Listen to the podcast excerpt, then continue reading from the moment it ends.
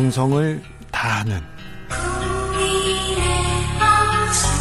국민의 방송. KBS 주진우 라이브. 그냥 그렇다고요.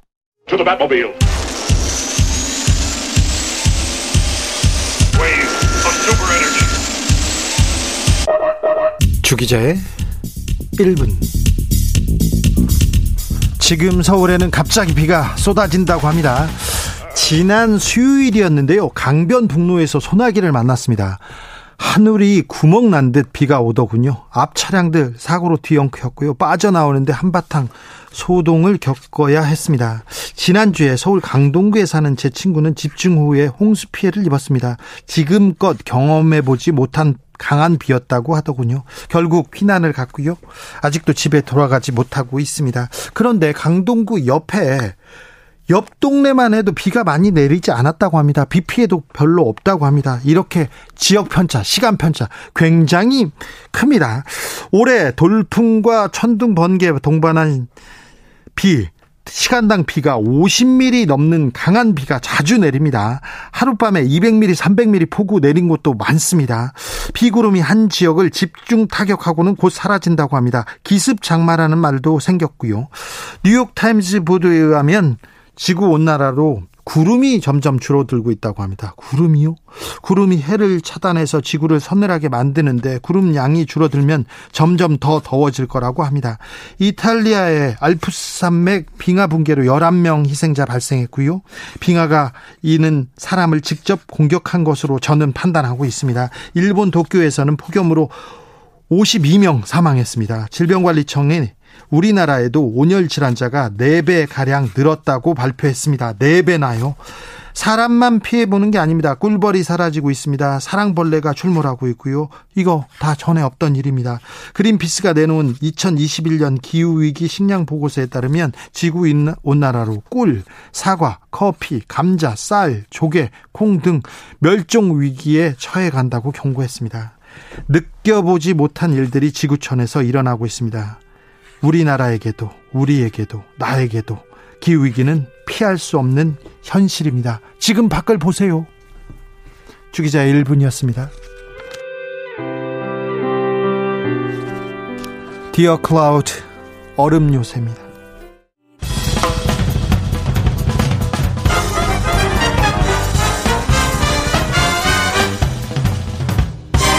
훅 인터뷰 모두를 위한 모두를 향한 모두의 궁금증 훅 인터뷰 지방선거 40일이 지났습니다. 민주당은 더불어민주당은 전당대회를 준비하고 있습니다.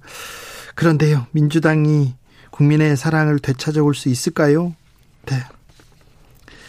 두 번, 아니, 세 번의 패배였죠. 그 패배 동안 반성 자성하고 쇄신의 길로 잘 가고 있을까요? 네. 한번 알아보겠습니다. 민주연구원장 노웅래 더불어민주당 의원 모셨습니다. 안녕하세요. 예, 노웅래 의원입니다. 안녕하세요. 네. 의원님 잘 계시죠? 예, 덕분에 저는 잘 있지만 당이 아직 잘 안 있어서 네. 당이 잘 있도록 저희들이 하는 게 과제입니다. 민주당은 잘 가고 있습니까? 생각하는 길을요? 예, 잘 못 가고 이게 박지원 비대위원장이 저렇게 계속 네. 당 당에 대해 당에 대해서 저 지금 비판하고 있는 거 아니에요? 민주당이 예. 언제부턴가 좀 국민의 관심을 예. 조금 잃은 것 같아요. 예. 물론 예. 지금 대통령과 대통령과 국민의힘이 여당이기 때문에 예. 마이크가 걸 그쪽으로 가 있는 거는 알겠지만 예. 민주당이 이 뭐 주도권을 예. 가져오지는 못하는 것 같아요. 뭐 주도권을 그렇죠 주도권을 뺏겼으니까요. 네. 일단은 그래서 저, 저희들 같은 경우에는 어, 더군다나 대선보다 또 지선은 더 뺏긴 거고요. 예. 그러니까 우리가 대선에서 0.73% 졌는데 네. 지선에서는 11%를 진 거잖아요. 예. 그러니까 뭐 잘 싸워서 아깝게 진 게 아니고 네. 이번에는 완전히 잘못 싸워서 패배한 거죠. 네. 어, 지방선거는요. 네, 그러니까 그렇죠. 더 나빠진 거죠. 그렇죠. 자, 민주당이 계속해서 최근 3연패입니다. 예. 정당 지지율도 계속 하락해가지고 국민의한테 뭐 뒤처지기도 했습니다. 물론 따라잡은 것도 있지만 거의 뒤쳐졌다고 보는 것 봐야 되고요. 자, 민주당의 싱크탱크 민주연구원장이 자, 민주당에 대해서 굉장히 잘 분석하고 있을 텐데 자, 지금 이렇게 지고 있는 이유가 뭡니까? 왜 민심을 잃고 있는 이유가 뭡니까? 그러게 민심을 읽고 있는 거에 뭐 여러 가지 요인이 있지만 네. 제일 뭐 저희들이 이제 국민 인식 조사를 해서 네. 뭐 FGI 조사도 하고 네. 한 결과를 보면 민심과 당심의 괴리 네. 이 부분을 해결하지 않으면 네. 이 부분을 좁히지 않으면 일치시키지 않으면 네. 시키지 않으면 어 결국에는 2년 뒤 총선 그리고 5년 뒤 대선도 희망 없다 미래 없다 이렇게 보는 거고요. 네. 그런 면에서는 어떤 저희들이 민심과 당심을 줄일 수 있는 노력을 여러 방면으로 해야 된다고 봅니다. 왜 민심과 당심이 이렇게 괴리가 생겼습니까? 왜 그리고 일부 이 당심 당심 당심에서도 가장 강력한 발언을 하는 그 당심을 쫓아가는 겁니까?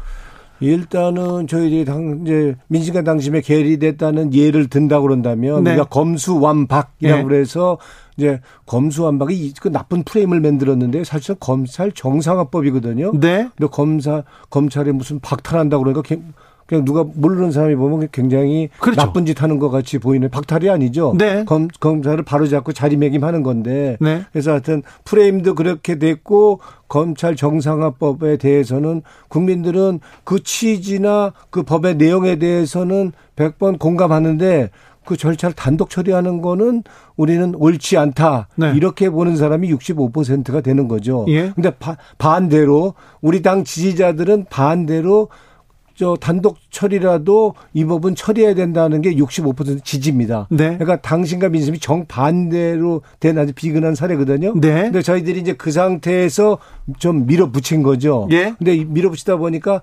중도층의 이탈이 생겼고 예. 이제 그런 부분이 결국에는 뭐 선거라는 게 진보 보수의 차이가 뭐 간발의 차이, 종이 한 장 차이가 있는 것처럼 결국에는 대선도 지고 지선은 더 많이 지는 이제 그런 결과를 가져왔다고 할 수 있겠죠.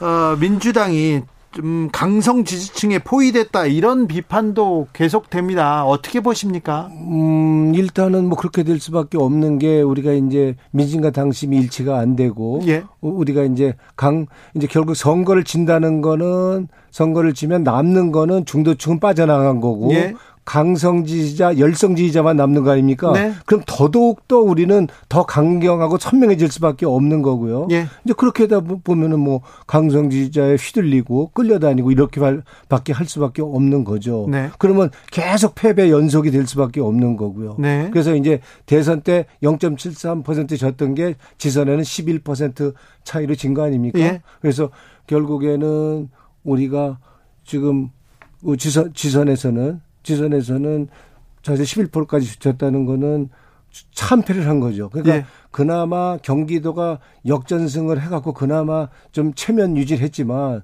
지금 호남 빼놓고 우리가 다진 거 참패한 거 아닙니까? 예. 그렇게 다진 결과를 가져왔고 호남 같은 데서는 우리 대표적인 우리 우호 지지자라 세력이라 할 수 있는 호남 같은 데서도 광주 같은 데는 투표를 안 하고 그렇죠. 뭐 37% 이렇게 투표를 한다는 거는 네. 당에 대한 저 대선 총선 지구 3연패 했는데도 저쪽은 바꿀 생각이 없다.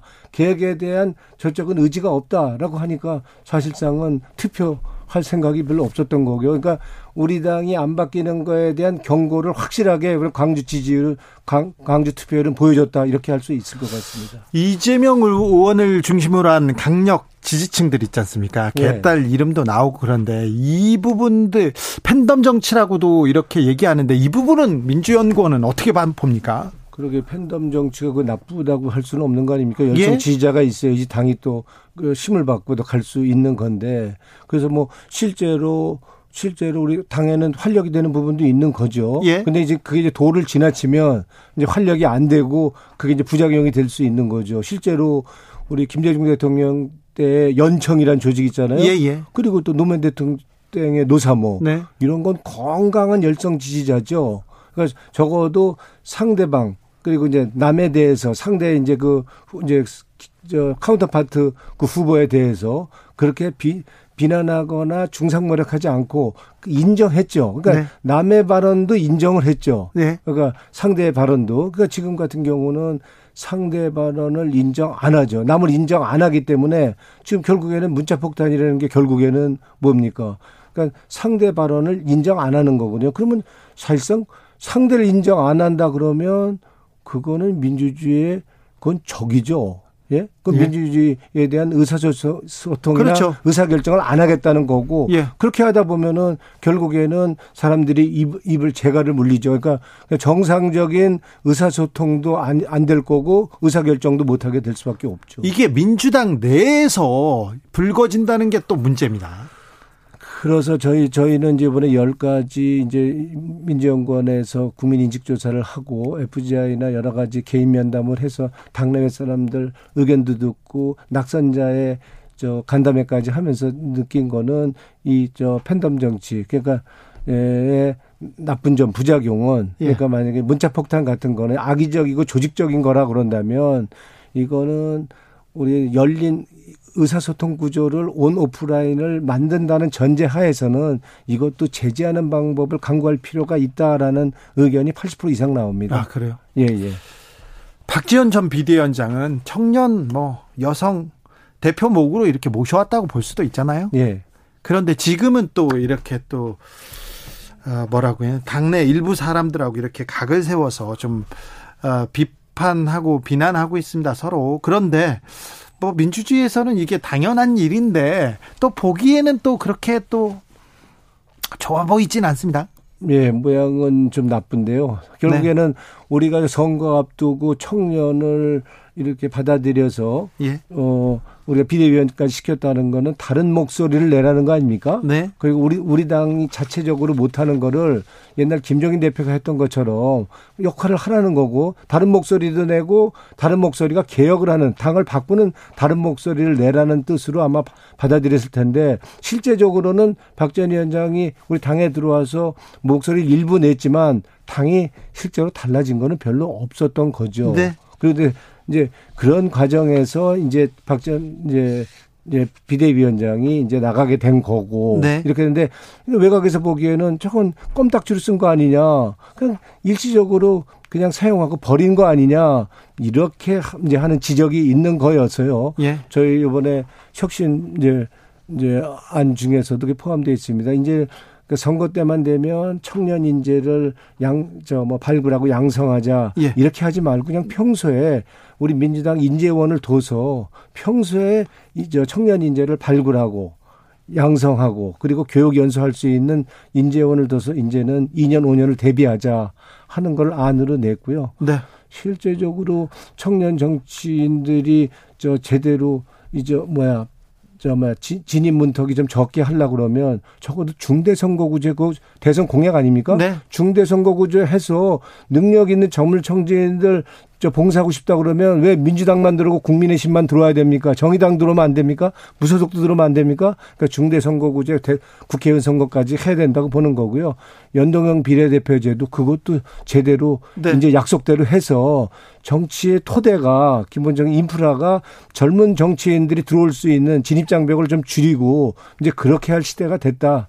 라고 봅니다. 더불어민주당은 이제 당내 인재위원회를 먼저 설립해가지고 인재를 발굴하고 영입해서 육성까지 하겠다. 다 좋습니다. 근데 민주당에 청년 정치인이 없는 게 아니에요. 청년 의원이 그 어느 때보다 많아요. 그런데 왜 청년들은 왜 청년 정치인이 없다? 청년 정치가 없다고 보죠?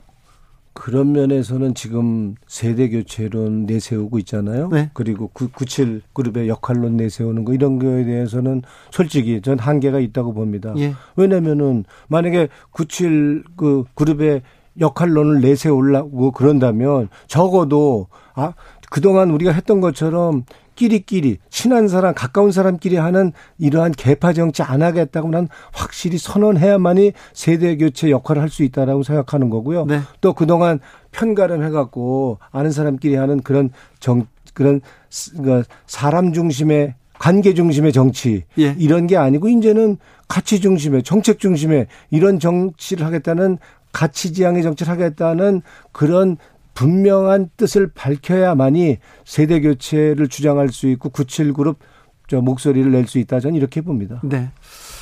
어, 전대 룰이 확정됐습니다. 전대 룰을 가지고도 이렇게 오랫동안 삿바 싸움 하는 것도 좋아 보이지 않습니다. 민주당 네. 뭐 하고 있는지 이렇게 지적하는 분들 많습니다. 그런데 어 결정을 했는데 또 바뀌었다가 또 바뀌었다가 또 확정되는 과정에서 이재명 의원을 위한 어, 제도가 강화됐다 이런 지적 있는데 여기는 어떻게 보시는지요?